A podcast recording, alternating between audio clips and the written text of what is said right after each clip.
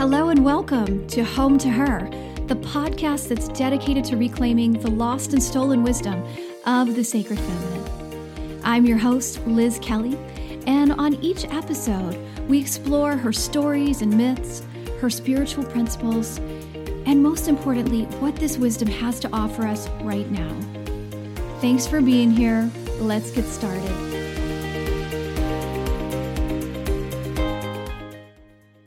Everybody, and welcome to today's show. So, if there's one thing I've learned on this sacred feminine journey, it's this she really is everywhere. She's everywhere. And while on the surface it might appear like feminine voices and perspectives have been absent from many faith traditions, that doesn't actually mean they weren't there. Women are, after all, 50% of the population, so certainly they, we, have been participants in all aspects of life. It's just that we haven't always been able to hear the voices and the stories of our ancestral foremothers. So, if we really want to see and experience the sacred feminine fully rising, then reclaiming those voices and stories is essential. This is why I'm really happy to introduce you to today's guest who's doing some really awesome work in this regard. Carol Fox Prescott is a celebrated actor, singer, director, master teacher, performance coach, and writer with more than 50 years of experience in professional theater. She's also the author of the play In the Voice of Our Mothers, exploring the intimate lives of five biblical matriarchs, and the co creator of In the Voice of Our Mothers, a new way to tell the story of Passover. This Haggadah, and you know what? I just realized, Carol, I meant to ask you before we started how to pronounce that word. Well, you, you just you just pronounced it in the Hebrew pretty well. Um, what? so good for you. Um, um, yeah, I'm totally interrupting. I'm interrupting my intro to tell you I actually watched videos before and I saw it pronounced Haggadah, Haggadah, and and Haggadah, I just Haggadah. Haggadah. All right. That's that's the English version, yeah. All right. This Haggadah invites long missing female voices, ancient and contemporary, to the table during the traditional ritual meal celebrated each spring on the Jewish festival of Passover. As Carol and her co-creator Susan Rosen explain, we listened deeply to hear the voices of women mentioned and not mentioned in the text. We stepped into their shoes, looked out of their eyes, and found our story, our teachings, and our liberation. Carol is also renowned for her breathwork techniques, helping people master being at ease both on the stage and in everyday life. She's also one of 50 teachers in the United States chosen to be included in the book Acting a Vital Tradition by Ronald Rand, and is one of just four master teachers in New York recommended by the Actor's Pocket Guide to New York City. And she's joining me today from her home in Kingston, New York. Carol, thank you so much for being here.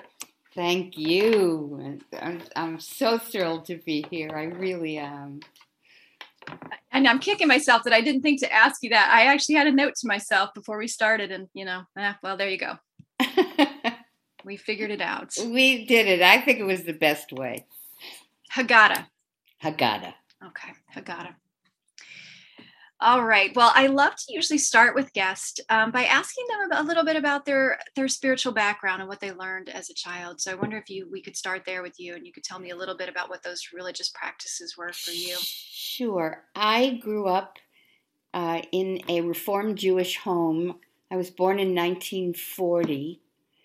So the although we didn't have anyone that I knew of anyway, I'm sure there were people going further back, but no relatives that I knew of that were still in Europe. Um, I I grew up in the shadow of the Holocaust, and and what I remember about that is that I knew seriously, but for the grace of God, so I uh, go I. It, it, was it was just it was never spoken. I I don't think we we spoke much about it at all. Although I, from the time that I was maybe about six or seven, I went to the movies every weekend, and the movies had had uh, newsreels and the newsreels did not distinguish between children and adults. Mm. So I started seeing those images pretty early on.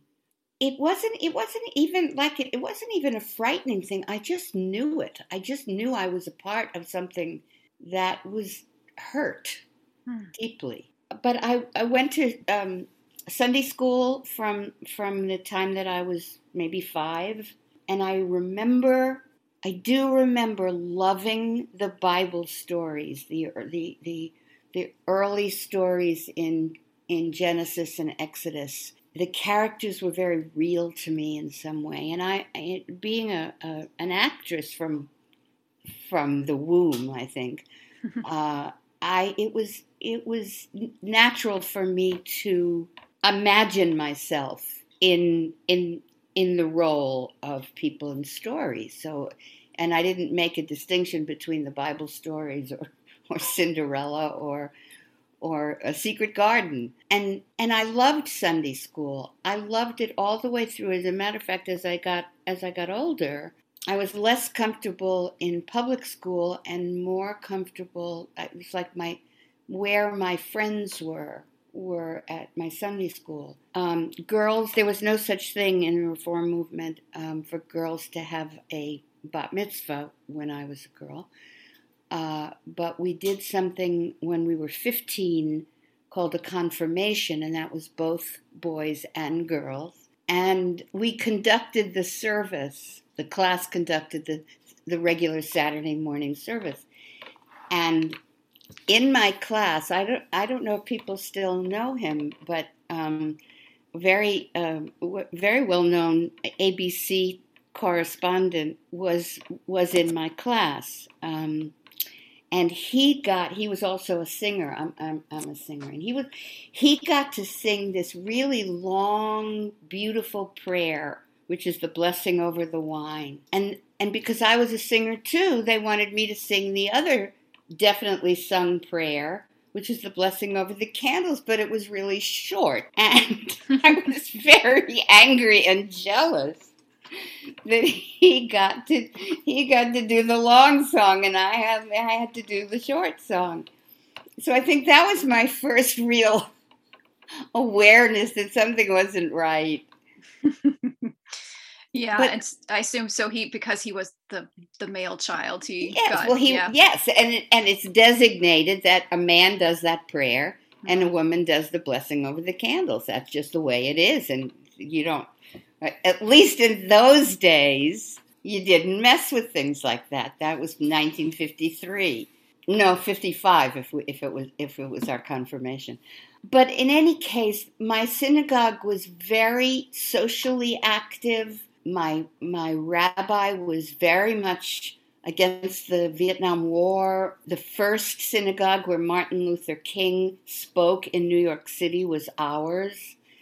So I was very I was it was a very proud tradition for me. And when I got out of college and I started to work um, to establish my career in the theater, I was kind of shocked to find out that I didn't have time for an active Jewish life. I never thought of myself as not Jewish.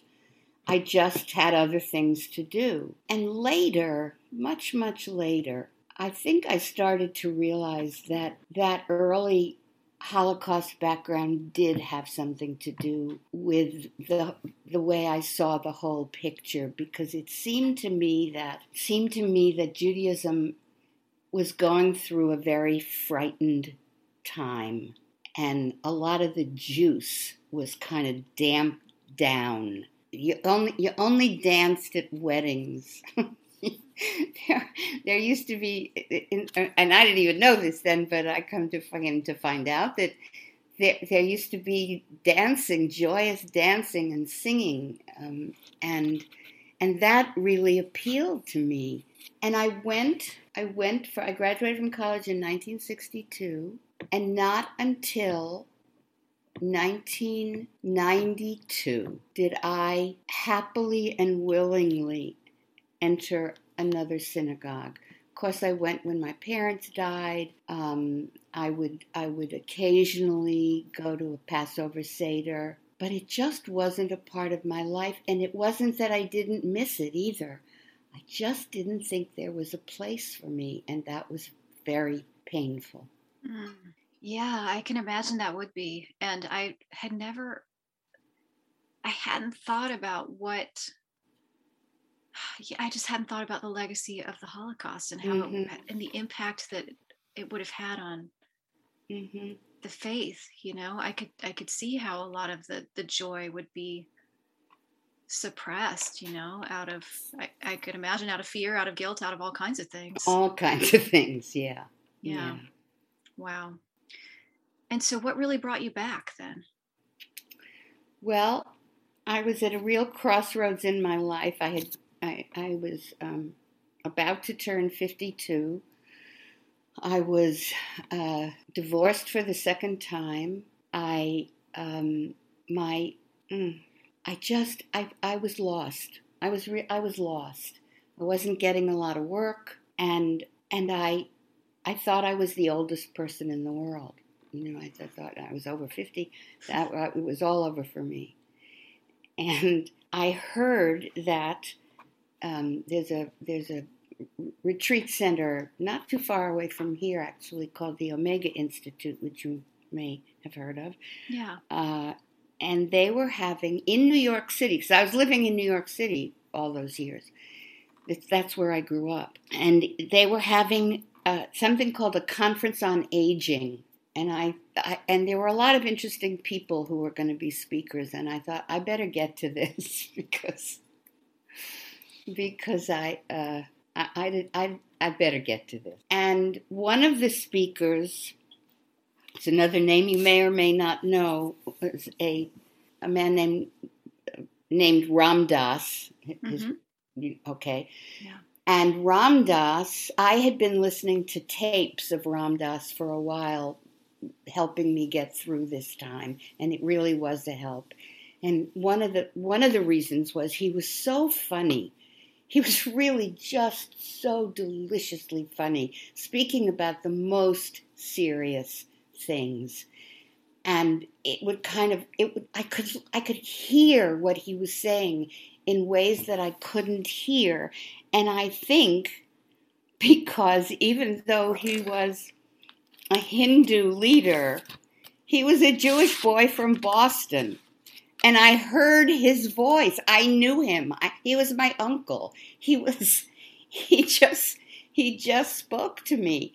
And when he was giving his talk at this conference, he said that when his his father had suffered a stroke, his mother was already gone, his brother was not in any position to help. So he came home from India to take care of his father. And he, he said when he came back, he started to look at all the things that he had walked away from when he initially went to India. And he said the words, and one of those things was my Judaism. And I almost couldn't breathe. Mm. And and later I was literally standing on line to hug him. I don't know if you ever experienced hugging him It was just no. one of the one of the one of the seven wonders of the world. he was so present. And and I heard a couple of people talking about this retreat center that was that was uh, opening up in a town called Accord, also not too far from here, and that that Ram Dass was going to be a teacher there, and and I just found out about it. It's like, where is this? And it turned out it was during the summer. He was teaching for a week, and the following week, I was leaving to go to Scotland. I was directing a play at the the um, the uh, Edinburgh Festival, and I didn't have the, I couldn't afford to take this course, and I didn't have time to take this course, but I was in this course, and it turned out that that his course was in the either in the morning or the afternoon, and there was a second course so everybody took the same courses, uh, one in the morning, one in the afternoon. The other course was called Healing Your Jewish self. wow. So I, I took it, and it, it, it literally changed my life. And I knew it that week. I it it was truly the most profound time, concentrated amount of time that I have ever spent in my life up until now. It it it changed everything. Part of the reason was that these were celebrators. These people were celebrators. These people were coming from a, a fairly new uh, approach to Judaism, which came to be called um, renewal, Jewish renewal. But people were from all backgrounds, but coming together to celebrate being Jewish. And it was was just like somehow somehow I I believe that I knew that somewhere that existed and that, and that maybe one day I would find it. And and then everything everything began to change. Within two years, I was I was teaching there. I was um, I met a man who became my husband, and and we moved to Woodstock together, where it was close to the retreat center, but also one of those teachers, uh, uh, four teachers of, of healing your Jewish self. One of them was a young man named Jonathan Kligler, who was who was the person who I I just he was my rabbi, and there was all there was to it. I and I knew that where he was, there would be a uh, community for me. And of course, all this is totally egalitarian. All this is is based on something that I kind of knew about but didn't really know about.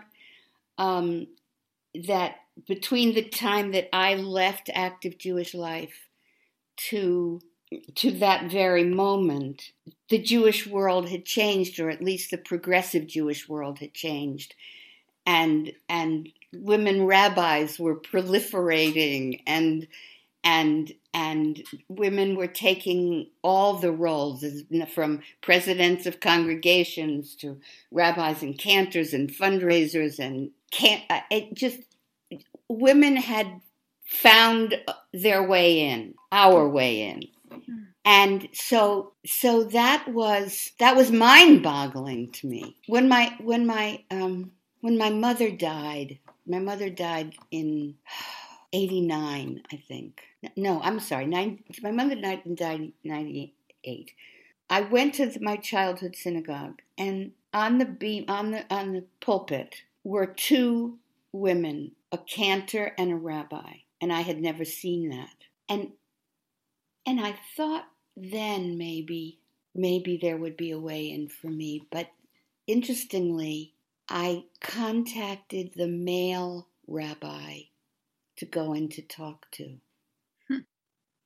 And I spent and and I spent about half an hour with him and walked away and said this was before before I found Elat Chayyim, the retreat center. I, I went away saying well, I, it's, it's just it, it's just not for me again, and I, I lost those years. So, you know, I suppose for me it's it's true that that until you're ready, or or when the right teacher appears, or, or whatever, I, I wasn't ready. But when I was ready, the one thing that I wasn't sure of and that felt like maybe it was holding me back was how little I knew about the women in Torah. Mm. Torah is the, the first five books of the Jewish Bible, and it is our most sacred text. But I hmm. remembered them. I remembered them. And so after that experience at, um, at uh, Chayyim, that I went and I went to went to Scotland and did my play and came back and joined my my synagogue, the childhood synagogue. But it wasn't even then it wasn't right. And I just I don't know. I kept thinking, who were they? What were they thinking while all this was going on? Their stories were pretty incredible. And they, they didn't have political power. but they were, if you really look at the text, there's so many little hints that these women, these women really had a lot to say about what was going on. And I, I think, and this, I mean, this, this part is true, and then I'll get to the I think part. I have come to believe that there was a time when there were many different traditions. You know, everywhere there were Jews, there were different traditions. And the women's stories were fleshed out and were as, as strong as the men's stories. It only makes sense to me. And through the centuries, it kept being redacted, cut down. And I have a feeling, just like just like what I was saying about the the influence of the Holocaust, that decisions were made for safety. There were no places where Jews in the ancient world, after after the mm. downfall of the temple, there were no places where Jews were safe to live. There were times, a hundred years, 50 years, maybe 200 years, and then all of a sudden, in, if you look at Jewish history, all of a sudden the safety is pulled out from under them. And as the world became more focused on the patriarchy, so did Judaism. I can't prove that, but it makes so much sense to me. And if you if you read the the stories, if you really look at them, I don't see how it can be it can be anything else. So, but I, I wasn't thinking this as clearly or at, at the time, but one day, this was in 1995, I know. One day, I woke up. I was teaching at that time in Boulder, Colorado, and I woke up in the morning and I wrote a story about the biblical character Leah, the one, the, the sister of Rachel, both of them wives to Jacob. Hmm. And when I when I I didn't dream it. I know I didn't dream it, but I woke up with it. And it revealed itself to me as I was as I was writing it. And I thought and I thought that I was writing about my sister. And in many ways, I was. I mean, I can look at the story now and remember where those things came together. But I felt as I was writing the story that I knew her because I knew sister relationships and I knew how damaged she must have been because of the jealousy that she lived her life with for her sister. Mm. I'm thinking of, and I have to confess that my knowledge of that comes from the Red Tent. yeah. Story. Yeah. I don't. I don't know how but, accurate that is or not. You could say. No, it's it, it's actually well. The first, I don't know either. Um, I, I have to say this because I'm really proud of this. I wrote that story a few years before the Red Tent came out. So it was my idea. Oh, you know, I tend to think these things are percolating out there in exactly, the universe. Yep, exactly. You, you grabbed it and yep, she did I too. did. Yeah, and she and she was just smarter than I, or more ready. yeah, she had a different path. It's all good. Yeah, um, yeah. Well, and so I wonder if you could just um, eh, maybe for listeners that aren't familiar with Rachel, and, and you know, I always called yeah. her Lee in my head. I didn't even know her name was pronounced Leah. So thank you for that. Well, it's pronounced all kinds of things because they're also Hebrew names.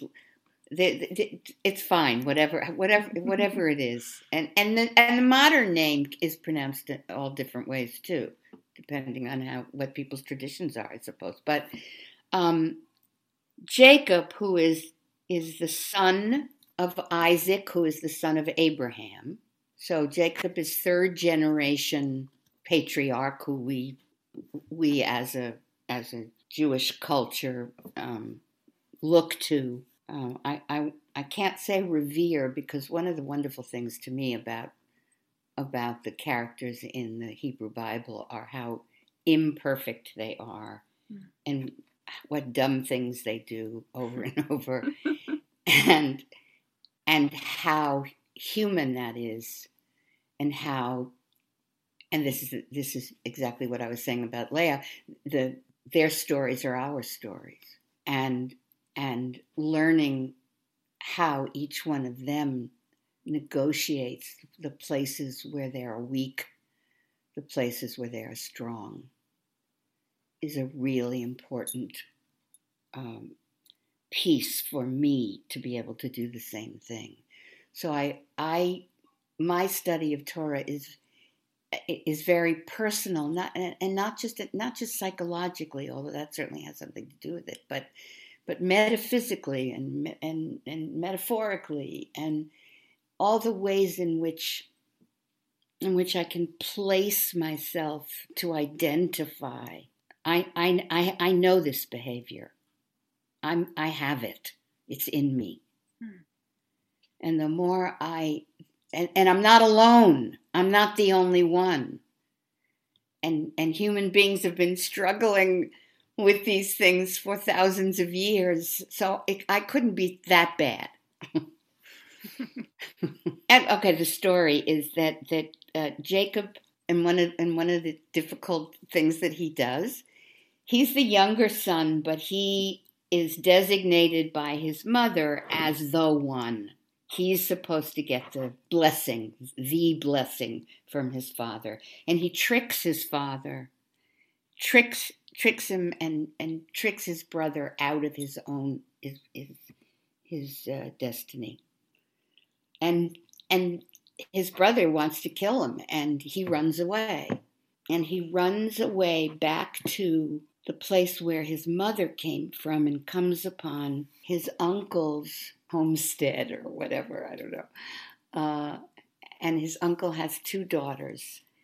And the first one that Jacob sees is Rachel, who is, it is clear that Rachel is the most beautiful girl he's ever seen. And they fall instantly and madly in love. It's very, very fairy tale like. They, they fall in love, and, and then Jacob goes and asks her father, who is his uncle, but forget about that, um, for her hand. And he says, okay, but you have to work for me for seven years. And Jacob agrees, I'm sure reluctantly. And at the end of seven years, and he's all ready to be married to his beloved, he is tricked and he is married to her sister, and that is Leah. And in order to marry Rachel, he has to work for another seven years. So if you if you take this stuff literally, it's it's silly and it and and it's it's a fairy tale and but it's interesting how fairy tales which are also silly kind of have a lot to say to us generation after generation. But if you if you let it be not not literal but larger than literal there's so much in the stories identifying with each role like you know as you might do in a dream there's so much to be learned about what life is what how do i live my life so uh, so i wrote this leah story and i was absolutely thrilled with it, read it to everybody who I could make sit down and listen. And over the course of the next couple of years, I wrote, um, we, we, consider in, in Judaism the four matriarchs are Sarah, who is the wife of Abraham, Rebecca, who is the wife of Isaac and Jacob's mother, uh, and then um, Jacob and he, his brother Esau, and then Jacob Jacob and Leah have 12 sons. No, he, I'm sorry. They they they have um, 10 sons and he has two sons with Rachel. And one of those sons is Joseph who is the um, the hero who who has dreams and mm-hmm. and uh, and rescues the Egyptians from starvation and and for, forgives his brother for all their dastardly uh, deeds.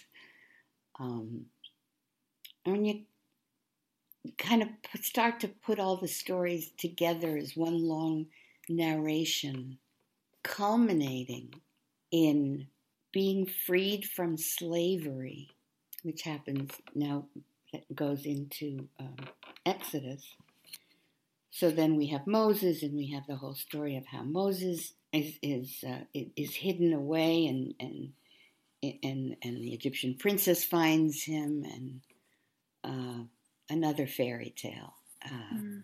and um, and then the the the the Hebrew people, the Jews, they weren't called Jews yet, but the Hebrew people were enslaved, and then they were freed from slavery by Moses working in tandem with God. Mm. And God is a God is definitely a figure in in, in all the stories, um, who he talks to, and it is he who he doesn't talk to. Um, but God talks to Rebecca, Jacob's mother. God doesn't talk directly to Sarah, but sends an angel to talk to Sarah.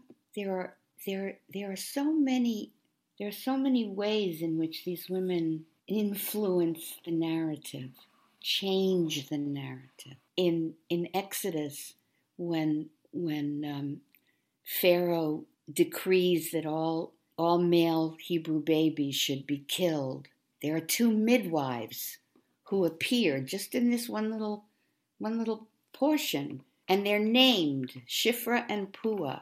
And Shifra and Puah save the Jewish babies. And when Pharaoh calls her on it, she says, The Hebrew mothers are so strong, they have the babies before we can even get there. I love it. Yes. you know, I mean, and, and in the Exodus story, every time the men kind of don't know what to do, like there, one of the women comes and does something. Like moses sister when he when he gets put in the in in the, the cradle in the river by his mother his sister hangs around until the egyptian princess finds him and then says to the princess do you want me to find a wet nurse for this baby? and brings him to his mother these women know what they're doing absolutely you know? And so I wanted to know more. Yeah. And I continue to want to know more. So so the Leah became part of the play in the, the first in the voice of our mothers. And now everything I write is in the voice of our mothers. Uh, uh, there's only two so far, but um, and we performed that play. I had a, I had a wonderful company of actors, and we performed that play in synagogues churches, universities, and organizations for about four years. And what was so fascinating to me was that we would give a talk back after every performance. And the people, more often than not, much more often than not, people were, I never knew them if I had been told about them, I might have felt different. And this, um, these are men and women talking this way.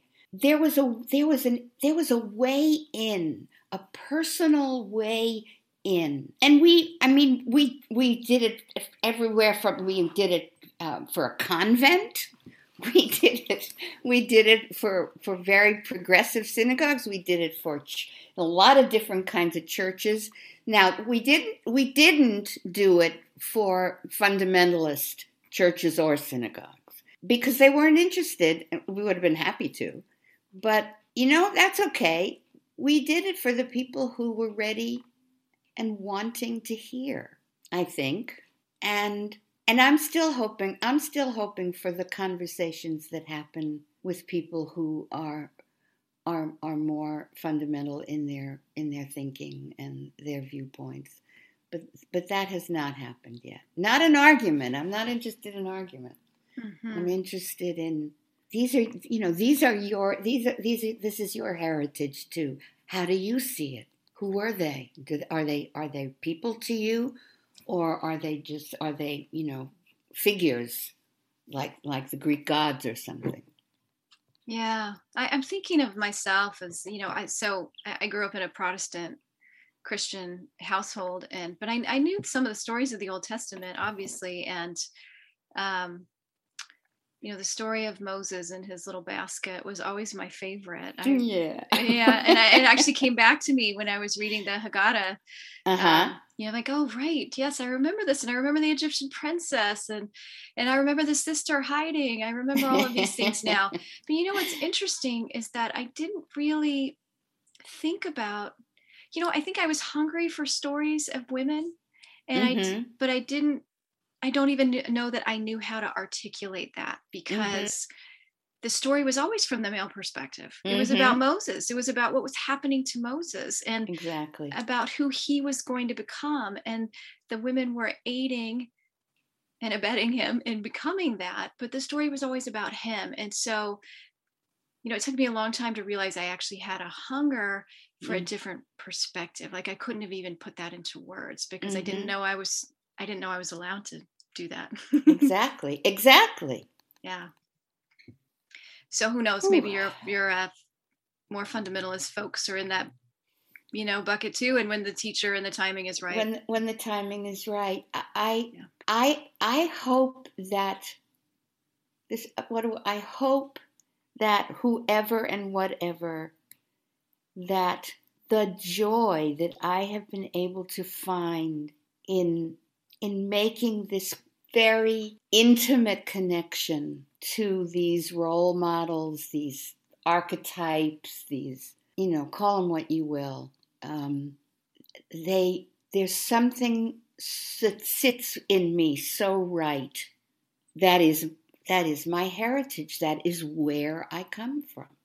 Mm. And you know, there's a um, there's a, a, a tradition that everybody, every Jew who ever was, and every everyone who who came from every Jew who ever was was standing at Sinai when the Ten Commandments were given, and that's that's a lot. That's that's you. You're in there too, Liz yeah, because you right so Yeah.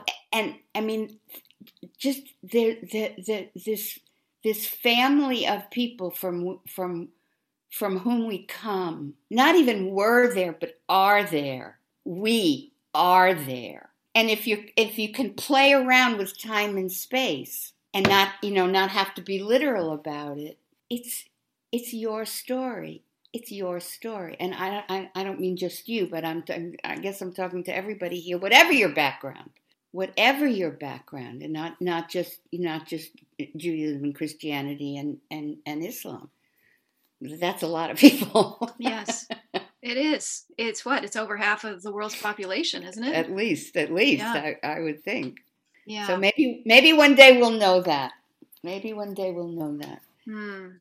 and and for me it's the women who had to lead me here Yeah. It's knowing that as i stand as i stand at sinai i stand there with my sisters i stand there with my sisters my literal sisters and my less literal sisters Hmm, I love that. Well, and this kind of takes me to something that I have been mulling over a lot lately, and just in my own, you know, ongoing study and research, and you know, trying to educate myself on this subject of what is the sacred feminine. And um, I think when I first came to this, I really thought of, I, I thought of her as a counterpart to a male god. You know, Mhm. like a Mhm. not not literally not like there was god and goddess but that she was like no there was a she and i needed to find Mhm. the she the Mhm. deity specifically Mhm. and what i'm finding i think for myself and in some of my studies of certain traditions is that that sacred feminine is actually it, to try and contain her in the idea of a goddess is is not enough like that is certainly part of her story but a big part of it I think for our ancestors, and I think this is what you're speaking to, is the idea of our ancestor, our ancestral mothers too, like Mhm. like those women, the Mhm. foremothers, that they are the voices of the sacred feminine. I don't need to compare it to say as much or more than, but they are the voices too. they are the voices and i just had I just, I just my thought just went out of my head um, Well, you know, I can say some more, and if it comes back, just interrupt me. But Yeah, I, you know, yeah. because one of the things I wanted to ask you was, um, you know, this idea of the divine feminine. You know, when you mentioned that um, Moses and he he you know receives the word of God. You know, like it's and it's God is always a he in those old stories. That was always very clear to me as well. And so I always grew up, you know, once I had recognition of these stories, I'm like, oh yeah, well, God's a man. God's just a man. That's just the way it is. It seems like though, and I, I want you to confirm this or mm-hmm. deny mm-hmm. this for me, but it seems like at least in in some aspects of Judaism, there's much more of an experience of God as being gender fluid or just not not gendered or be beyond gender. It's, it's only because of the language that God is gendered. Hmm. Um, God is not a person, and God is indefinable. The best name of God is is is is the one that that God tells Moses yes. at the burning bush, which is, which can be translated "I am that I am," "I will be what I will be," "I am becoming what I am becoming." Mm. All those are, are, interchangeable depending on who's translating. Uh, I love that. I do too. I love that. It's not finished, first of all it's becoming just like me i'm becoming i'm 80 years old and god knows i'm becoming.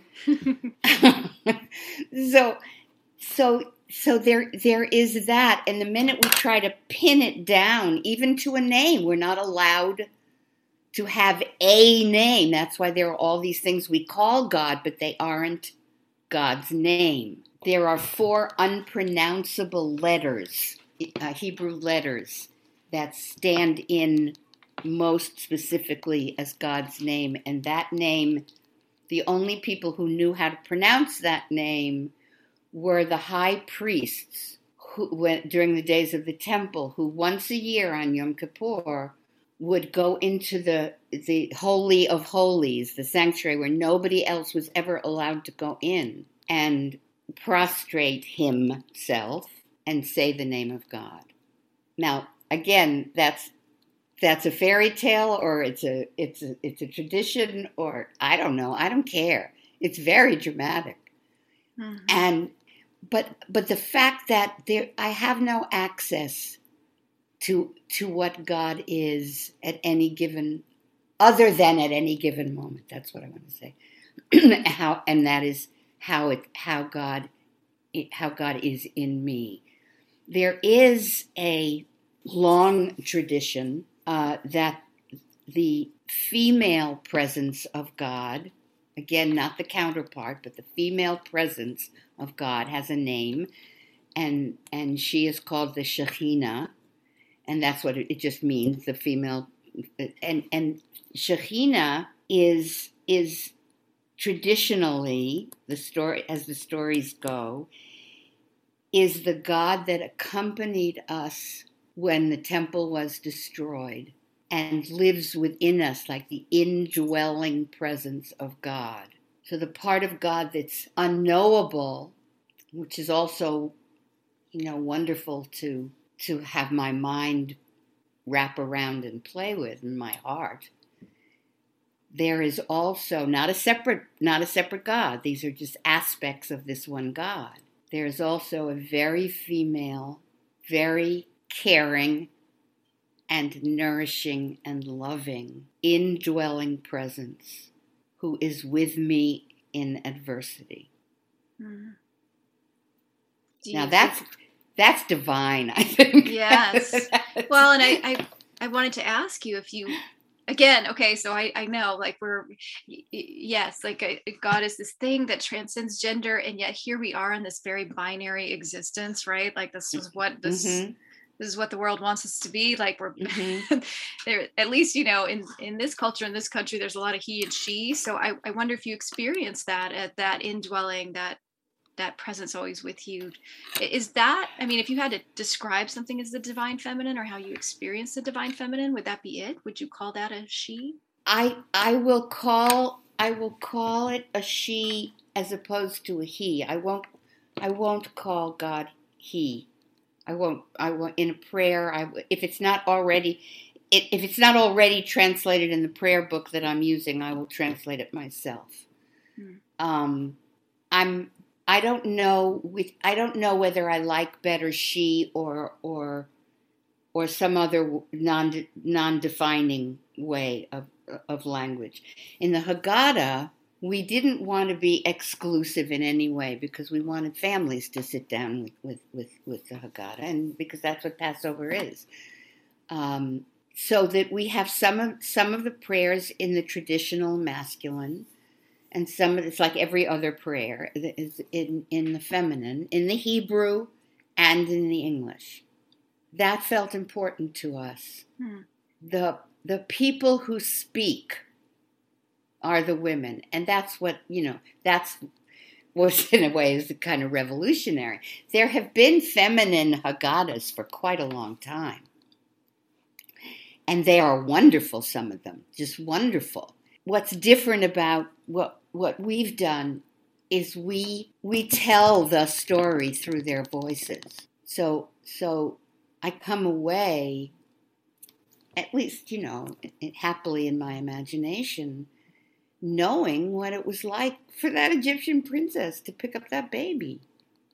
What what was that about? No, whoever whoever even thought to ask. Yeah. Well, and that is one thing that I really loved about. And so I guess I want to make sure that listeners, if they aren't familiar, so the Haggadah is is it accurate to say it's the sacred text that accompanies the tradition the, of Passover, correct? Yes, yes, okay. yes. Um, yeah. It's it's um, a Passover Seder is done in the home, and it's a, there's a special ritual, and every Haggadah, no matter how different they are from each other, and they can be, they have to have certain certain certain blessings, uh, certain um, acknowledgments of the passage from slavery to freedom. Passover is about the movement from slavery to freedom. It, it is the quintessential Jewish story. The, the thing that we are asked to remember, it says it more times in the Torah than anything, is that we were slaves and now we're free, and it is up to us to treat all people well. Now, obviously, all Jews don't do that, but it, it is the it is the um, it is the directive. It is the directive from from ancient times, and whoever put those words on paper. And if you want to believe it's God, that's that uh, that's fine. Um, uh, the the theories are the scholar theories are that there are a whole bunch of different people who wrote at different times. Mm-hmm. But we we as Jews are taught to never forget that I, and in the present tense, was a slave, and now I'm free. And Passover is a time to reflect on where I have either allowed myself to become enslaved again or or where am I really enslaved? So am I enslaved in in in, in a, a destructive relationship? Am I enslaved by a limiting belief? Am I enslaved by worrying about other people's opinions about me? Am I enslaved because I think I don't dance well? mm. How am I enslaved and is that where I want to stay? Because because I was given freedom. Mm. I think um, you know one of the one of the things that I really loved too about reading, you know, what you've what you've done with you know in the voice of our mothers is there was a lot of um, there's a lot of humanity and compassion in the story because it's told through the voices of these women. And I, I guess you know as an as, uh, someone you know so i sort of i sort of know some of these stories because i grew up with them but they're you know they're, they're not really the main event in christianity right? They're part right, of it but exactly. it's all about something else but um you know i it, they can i think that it, it can be i guess when i had not read it i i knew a little bit about the, the story but that's told out of exodus and passover and whatnot and it it seemed very it's just very violent you know just a lot of uh, um it's you know there's mm-hmm. revenge mm-hmm. from god it's just it feels very yeah. patriarchal yeah. and murderous frankly you yeah. know like none of it's good like what the egyptians are doing is terrible what happens to the egyptians is terrible it's all just it's a lot of blood um and I, I just found that the way in you know by putting this in the voices of the women there was there was just an opportunity to approach it in a really different more humane and more compassionate way than how i had seen it before mm-hmm. i hope so I, I also you know one of the things that jews have struggled with for again thousands of years is if if i only if i only look at this literally how can I how can I buy into it exactly? I mean, but if I if I let myself if I just let my mind expand and I see it as a um, I see it as a, a a journey. I see it as as as a metaphysical journey. What what what do these things stand for? There's a there's a one of the things that upsets me the most um, is the, that one of the times after a bunch of plagues, um, God sends Moses back, and it says that God hardens Pharaoh's heart. So, so Pharaoh's not even going to be able to listen to Moses, even if Moses found the way, because Pharaoh's heart is hard. And if I can only see it literally, I can't. I can't forgive it. This is not this, what does this say to me? But you know what? I live in a world where I am constantly facing the hardened hearts. And it may be so that my heart hardens too. Mm, yeah. So I need to. I, Judaism's not simple, um, and and what people I think most people don't know, even even many contemporary Jews don't know, that that um, in the days leading lead, leading up to the Common Era and just beyond, so before Jesus was born and after just after Jesus died, there were a group of rabbis that we just call the rabbis who took a look at the text in a very stark way and did everything they could to open up things like that and wrote stories about them something like i just i just did um, there, there's a whole literature of the word is midrash which is just stories about the stories uh, how do we understand this? And there are many conflicting ones. So there's no one way everybody has to believe. Um, and, you know, again, coming from a theater background, knowing that if I'm going to play Cleopatra, I have to find my own Cleopatra. I'm not going to. I'm not to play.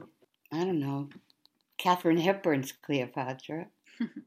I'm not going to play Meryl Streep's Cleopatra. Wouldn't that be wonderful? Elizabeth Taylor's? I wouldn't do that either. Um, I have to find my own, and and that's that's what I need from the tradition that I can give myself to. That there's enough there's enough boundary, but they're but they're flexible boundaries. It's never going to be good. It's never going to be right to to just murder somebody. Obviously, there are ways in which we get around that, but but it's never going to be right. Thou shalt not kill. Okay, I get it. But within these boundaries, I can find my life. I can I can decide to write the stories of these biblical women and then encourage other people to write them. You know, I didn't write this whole Haggadah. That, that we, Susan and I, um, my partner, um, held workshops with the women at our congregation, and we did some teaching, and we did some dancing and singing, and and a lot of confiding in each other. And then we sat down and wrote in the voices of these women so I, am you know I'm well represented, but I'm so proud of these other voices. Mm. an actual midwife wrote the story of the midwife. Mm. Well, you know, I think that's the other wonderful thing about it, and that you referred to earlier when you were talking about imagining the relationship between Rachel and Leah, is that you have a sister, and mm-hmm. Mm-hmm. Um, you're drawing on that relationship to imagine, eh, you know, what that experience must have been like for the two of them. And I, I mean, I have to say, like, what, I mean, they're, you know, eh, certainly they're were they real women living at that time you know then their experience would be what it was right for them but there's a universality of the human experience as well right we know what it means to be present to childbirth some of us you know and the the miracle of that and not you know not just yeah. casually yeah. murdering babies like you know there's a sacredness yeah. to it that i think we all exactly. share exactly. i don't have a sister but you know i understand the the the the, the importance and the sacredness between uh, those bonds between women and families you know even when it's complicated so it really does for me it reminded me of you know you can think about our ancestors as these people that we can't possibly relate to but no we actually can. Right? I mean yes yes yes. You know it's no different from what from what uh, what's done in hamilton. You know i mean they, he took those um lin lin manuel miranda took the took the stories of our so-called uh, forefathers, our American forefathers, and created n- not completely taking them out of their time, but also not leaving them stuck in their time. And the way people have responded to that, every little kid knows Alexander Hamilton. Exactly. So it's it's these people, these names of people these these deeds of people who influence our lives consistently have something to teach us either by what they did that was good or what they did that was not so good. Have something to teach us if we if if we want to be on our way to to to living good lives yeah, the other thing that I thought of when you were talking about how you have felt that experience of your hardened heart, is, um, I believe it's a Rumi poem. I don't remember all of it, but the gist of it is everyone's scandalous flaw is my own. Mm. And to really, exactly, really be with that. What does that mean? And how does that stretch us as humans? Yeah. yeah. And ultimately, you know, the, the, the Passover connection to Easter, which is all about birth, new new birth, rebirth. I, I, I can go on. This horrible thing happens to me, but I can go on. Mm-hmm. There's so many. There's so many things that that are in common in those two stories, and they're totally different stories but they're really about the same thing and we need we need those stories.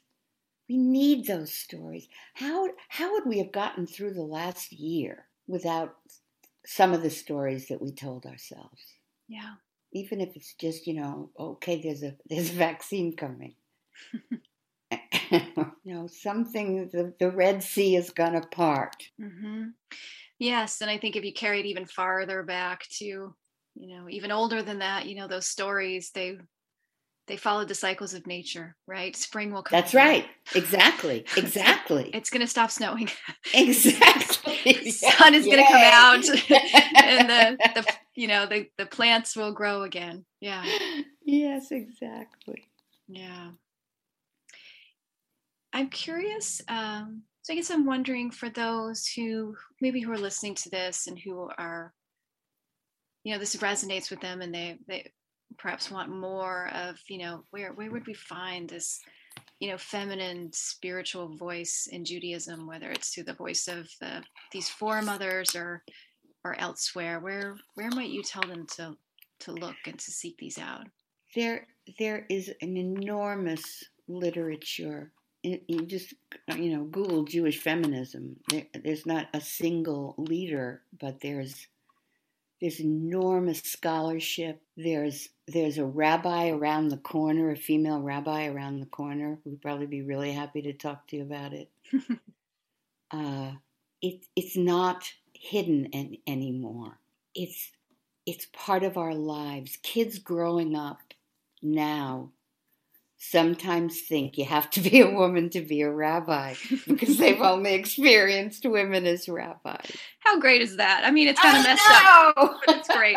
That that actually reminds me of uh, just a little side note here. But my my daughter told my son when he was about two, he said he wanted to be a doctor. She was five, and she said, boys can't be doctors because they'd only had female pediatricians and they watched the show. There's a little kid show called Doc McStuffins about a little girl who's a doctor to stuffed animals. And so I had to correct oh. my daughter to tell her, no, my son can be anything he wants. And anything I thought, he wants. Wow, I, this is a conversation I never in a million years thought I'd have to have yeah, we're very lucky to be around at a time where, where, where we can have it. Yeah. The the the world really changed for me with with the women's movement in the early 70s.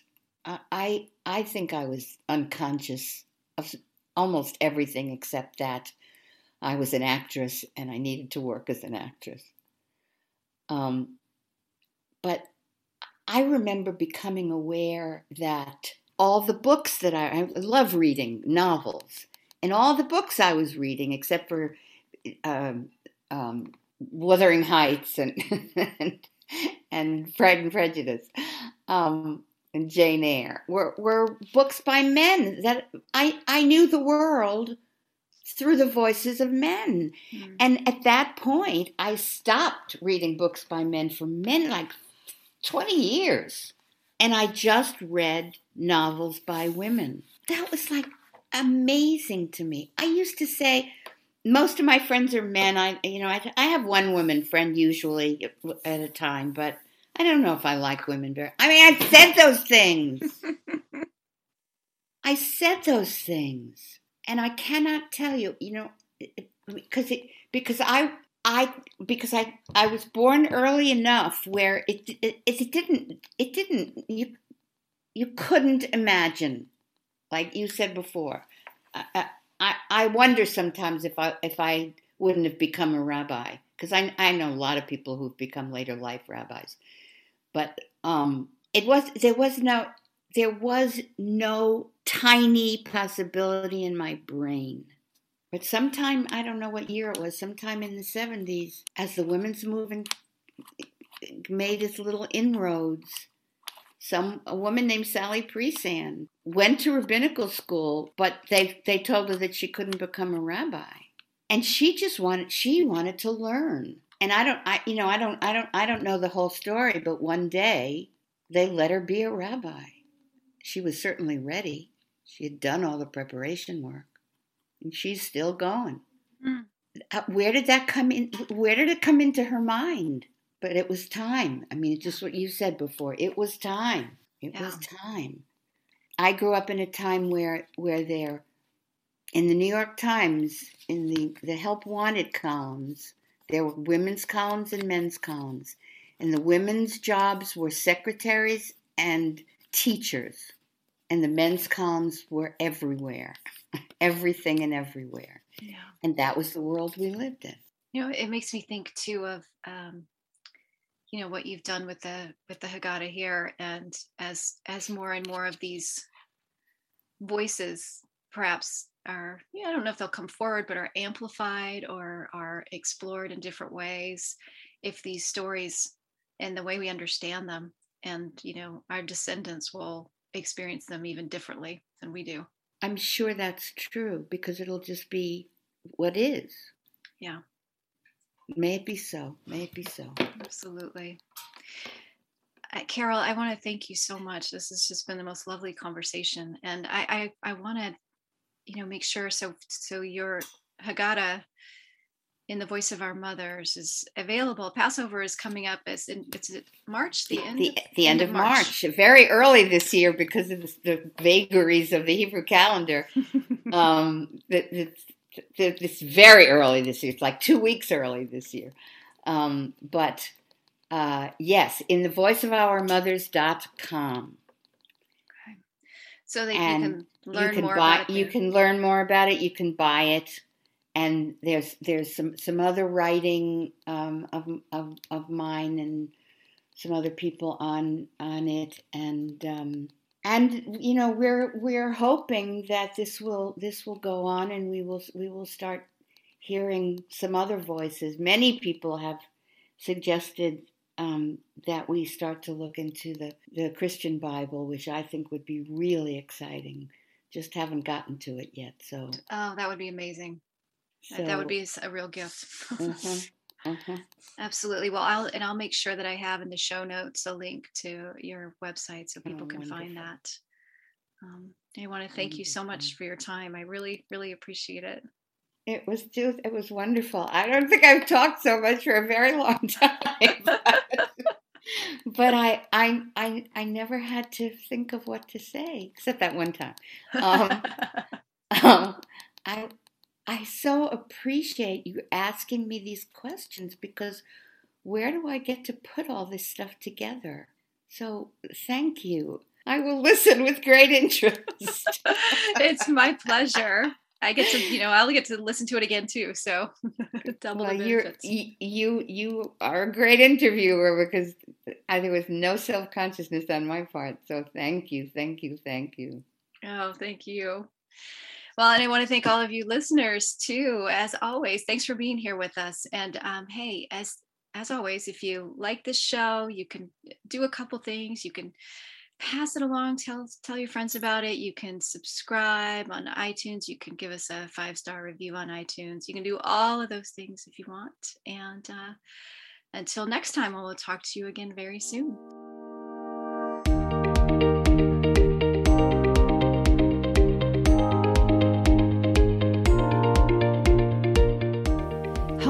Is hosted by me, Liz Kelly. You can visit me online at hometoher.com, where you can find show notes and other episodes. You can read articles about the sacred feminine, and you'll also find a link to join the Home to Her Facebook group for lots more discussion and exploration of her. You can also follow me on Instagram at Home to Her to keep up to date with the latest episodes. Thanks so much for joining us, and we'll see you back here soon.